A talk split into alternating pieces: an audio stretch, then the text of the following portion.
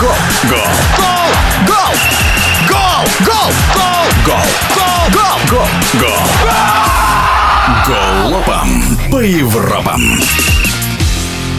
Один из самых ярких молодежных чемпионатов Европы завершился невероятным финальным матчем на Батуми-арена, в котором встретились фаворит Испания и футболисты сборной Англии. Британцы забили в компенсированное к первому тайму время, и счет 1-0 держался вплоть до девятой компенсированной минуты ко второму тайму, когда в ворота англичан был назначен пенальти. Кипер Джеймс Траффорд, отразив 11-метровый, стал героем финала. 1-0 победа Англии. Общее впечатление от турнира всего в прошлом игрока Спартака, Бенфики и Сельты Александра Мостового. Я смотрел многие игры, впечатлен, как и всегда, потому что это витрина, это витрина те футболисты, которые через какое-то время, а уже некоторые уже сейчас выстреливают и показывают хороший футбол в своих командах и на уровне сборных, да, поэтому, конечно, всегда интересно смотреть такие чемпионаты. Ну, сюрпризы были на начальном этапе, как сборная Грузия, да, у себя дома прошла, вышла с первого места с такой серьезной группы. К сожалению, непонятно мне, почему они не смогли обыграть Израиль.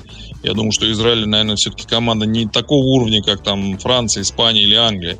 К сожалению, да, грузинов очень жалко. Болели, я думаю, что многие за них болели, но вот так получилось. Украина удивила, прошла Францию, да, удивили, конечно, но потом вышли на испанцев, и испанцев их разобрали на, по кусочкам, да, там, как сказать. Э. Ну и я думаю, что две команды, которые заслуживают финала, они оказались. Это Испания и Англия, да, с первых туров они выигрывали, выигрывали, и вот пришли в финал. Кстати, в нашей стране последние чемпионы, как раз это было наше поколение в 91 году, когда мы выиграли чемпионат Европы, да, у той еще самой сильной сборной Югославии.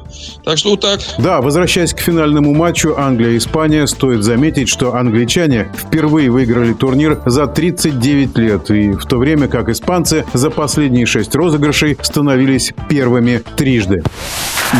Европа по Европам.